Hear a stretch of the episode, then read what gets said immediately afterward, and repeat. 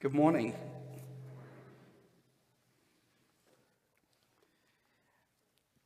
Will you bow your heads in prayer with me today? God, we thank you for this day. We thank you for all the many blessings that you pour on us. God, we ask that you would uh, speak to us today. May the words of my mouth and the meditations of our heart be acceptable to you, our God and King. Amen. Friends, we are continuing our journey and a sermon series that is called Back to the Grind. Uh, when we get back to our routines, we tend to experience certain feelings, and we're kind of looking at what those feelings are and how the Bible uh, can help us uh, when we're feeling like that. Uh, we looked at feeling overwhelmed, and we looked at the story of Esther as to how uh, Esther was overwhelmed by the task that was ahead. Uh, but we, but she knew that she was placed as the queen for such a time as this. Uh, and last week we looked at feeling disconnected, uh, disconnected from those around us. Uh, and we looked at the story, uh, we looked at two stories the woman who washed um, the feet uh, of Jesus uh, and Barnabas. The woman who washed the feet of Jesus, we associated her to be Mary Magdalene, and she took an expensive jar of perfume and poured it on Jesus' head.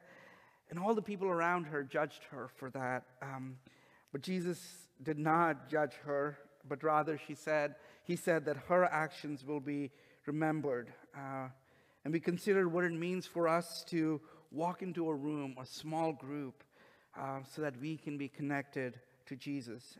And also, we looked at the story of Paul uh, and Barnabas. Um, Paul, who was named Saul when this story took place. Um, Paul is the one who wrote majority of the New Testament, and he was completely disconnected uh, with the Christian community, and Barnabas went out seeking for Paul. And when he found him, he brought him with him.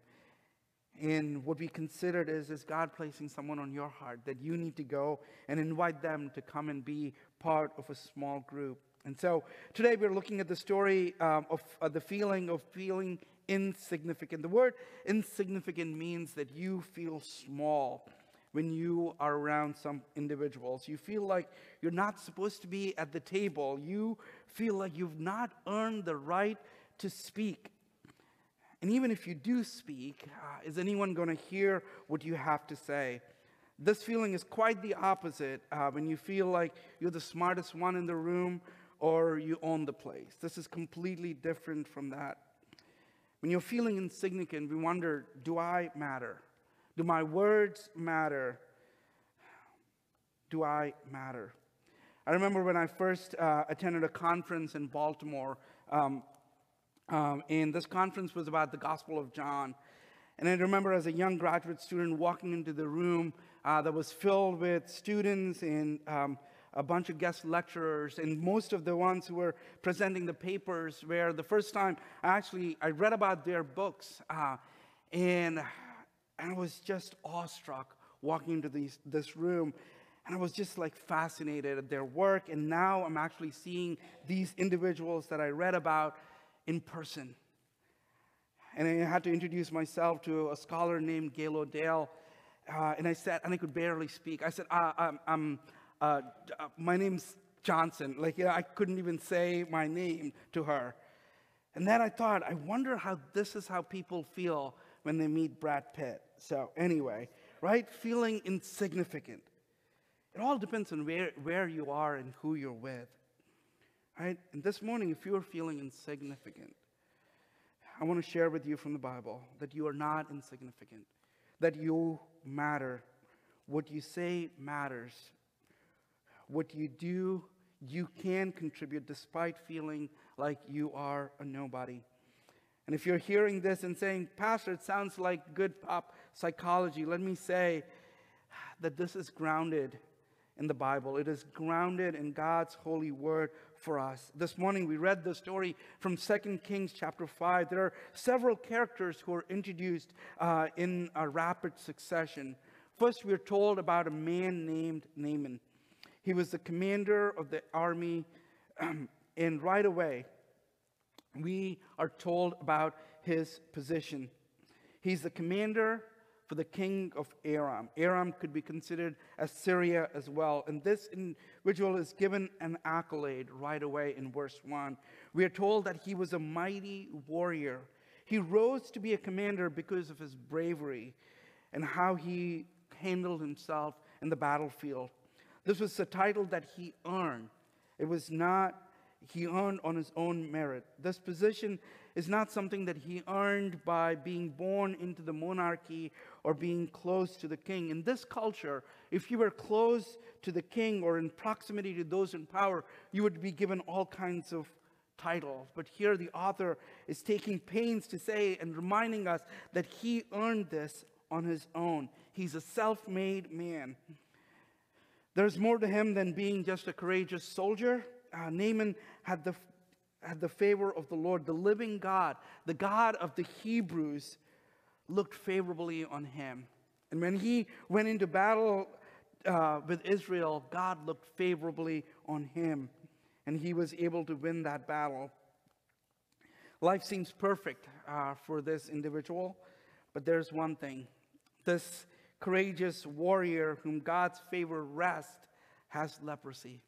This means that he is forced not to be in public and is deemed unclean. Against this backdrop of who this individual Naaman is, enters an unnamed girl. The author of the book of Kings uh, just gave us a biography of this man named Naaman. But this girl who was enslaved, taken away from our home in Israel, is not named. I'm sure she has a name, but she's so insignificant that there's not even a mention of her name. Verse 2, this is what we read. Now, bands of raiders from Aram had gone out and taken captive a young girl from Israel, and she, and she served Naaman's wife. She said to her mistress, If only my master would see the prophet who is in Samaria, he would cure him from leprosy. This man, Naaman, was actually responsible for the enslavement of this Jewish girl. We don't know anything about her family, friends, relatives, just that she was captured from Israel and now worked for Naaman's wife. She is a victim of forced labor. She has no choice but to work for this man. If she dare think about disobeying the orders that were given to her or tries to escape, she will die. It is in these working conditions and current realities, this girl speaks to Naaman's wife. I know Naaman was called a mighty warrior. I know that he was courageous in battle. But look at the courage of this girl. She knew the man of God lived in Samaria. She knew that she worshiped the living God who has the power to heal and continue to heal all those who seek him. And this young girl knew her God and was willing to speak, even though she did not have the right to be at the table. She was able to share her faith to the most powerful man's wife. This girl is insignificant in this story. When you look at the amount of words that tell this story, it's, it's 518. And the girl speaks only 23 words. Yet without those 23 words, the entire story would fail. The advice that, that this slave girl gives goes all the way to the king of Aram or Syria. And the, and the king of Syria then sends a letter to the king of Israel so that no harm is done to Naaman while he and he comes in peace. Here's what's ironic about the king of Israel because he panics. This is what we read in verse 7. And as soon as king of Israel read the letter, he tore his robes and said, Am I God? Can I bring back can I kill and bring back to life? Why does this fellow send someone to me to be cured of his leprosy?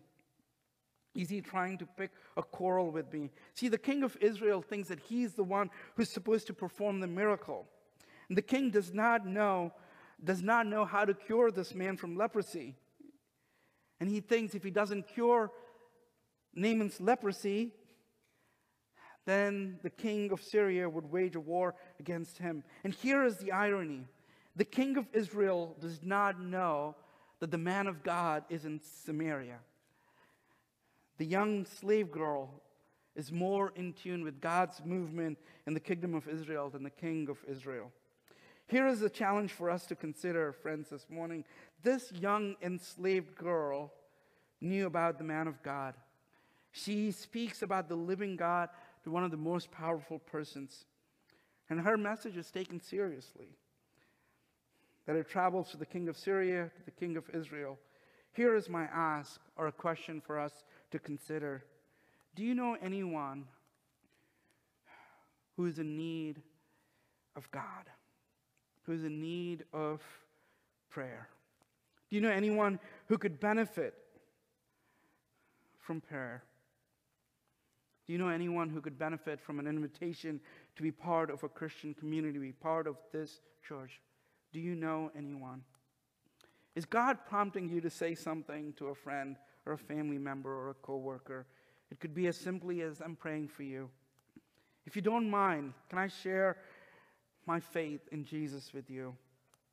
I don't have a lot of fancy words, but Jesus gave me new life and hope. When I was struggling, Jesus helped me. I'm certain He'll do the same for you. Or you could consider saying this I think you and your kids could really benefit from being part of a Christian church. You'll have an opportunity to learn about what it means to be a Christian and being part of a Christian community. I know you're feeling alone right now, but this group of church people meet once a month for lunch. You should come. When we hear the Spirit of God saying those things to us, we can kind of have another voice telling us as well. Who am I to tell this person I'm praying for them? I'm going to look like a joker when I say, I believe in Jesus. I'm going to sound crazy. I'm going to sound crazy if I say Jesus really helped my life. I'm not going to do that. If you think you're hearing those voices where you feel like your words don't matter, I want you to hear the courage of an enslaved girl living in a foreign land who said, I know a man of God in Samaria Friends, if a slave girl can say that to a complete foreigner, I'm sure you'll have this courage to say that to your friend that you know for God who heals and who continues to heal. The next part of the story takes a strange turn. After the king of Israel tears his clothes, afraid of the king of Syria and its, and its commander Naaman, the prophet's voice is heard. He's telling the king, Send the commander to my house.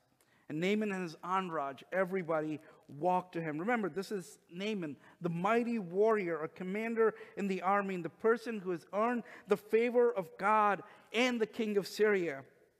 Naaman has everything that he needs. And Naaman is actually a pretty wealthy man. This is what he took with him. We read that he took 10 talents of silver, 6,000 shekels of gold, 10 sets of clothing. That's a lot of money. This great man arrives at the prophet's house and he's greeted by the serv- prophet's servant or messenger, however you want to read that story. Prophet Elijah does not come out of his house to talk to this great man. Elijah sends his messenger out and says, Go tell this guy who's outside that he needs to do certain things in order to be healed. That is bizarre. And Naaman is confused by the greeting. He did not expect this kind of reception. We read in verse 11 But Naaman went away angry and said, I thought he would surely come out and stand and call the name of the Lord his God, wave his hand over the spot and cure my leprosy. Are not Abana and Pharpar rivers of Damascus better than all the waters of Israel? Couldn't I have washed in them to be cleansed? So he turned and went off in a rage. Naaman complaints are twofold. He expected the prophet to come out and greet him. This is a normal thing to do. He was hoping the prophet would lay his hands over him, pray over him, and call the living God. This is not what he expected. And Naaman, again, shows of his love for his own country. He thinks the rivers in his own country are much better than the river Jordan. He does not understand why he would need to go and wash himself seven times in the river Jordan. The prophet made Naaman feel insignificant, if you think about it. Despite having everything, he feels like he is a nobody before the prophet. And now he has a choice. He has a choice to listen to the prophet and do something ridiculous by washing himself seven times in the river Jordan or return home with leprosy. And here what happens again. The servants who were with him with Naaman, they urge him to listen to the prophet and do what the prophet commanded him to do. Here again, we are reminded about those insignificant servants who are not named. Help Naaman once again. Naaman needs to be cleansed from leprosy. He can't do it on himself. Even though he has the favor of the friend, favor of the king, he can't help himself.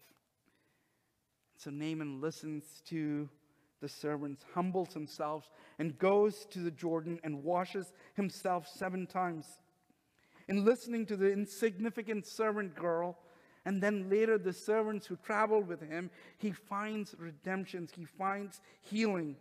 So in verse 14 and 15, this is what we read. So he went down and dipped himself in the Jordan seven times, as the man of God had told him, and his flesh was restored and he became clean, like that of a young boy.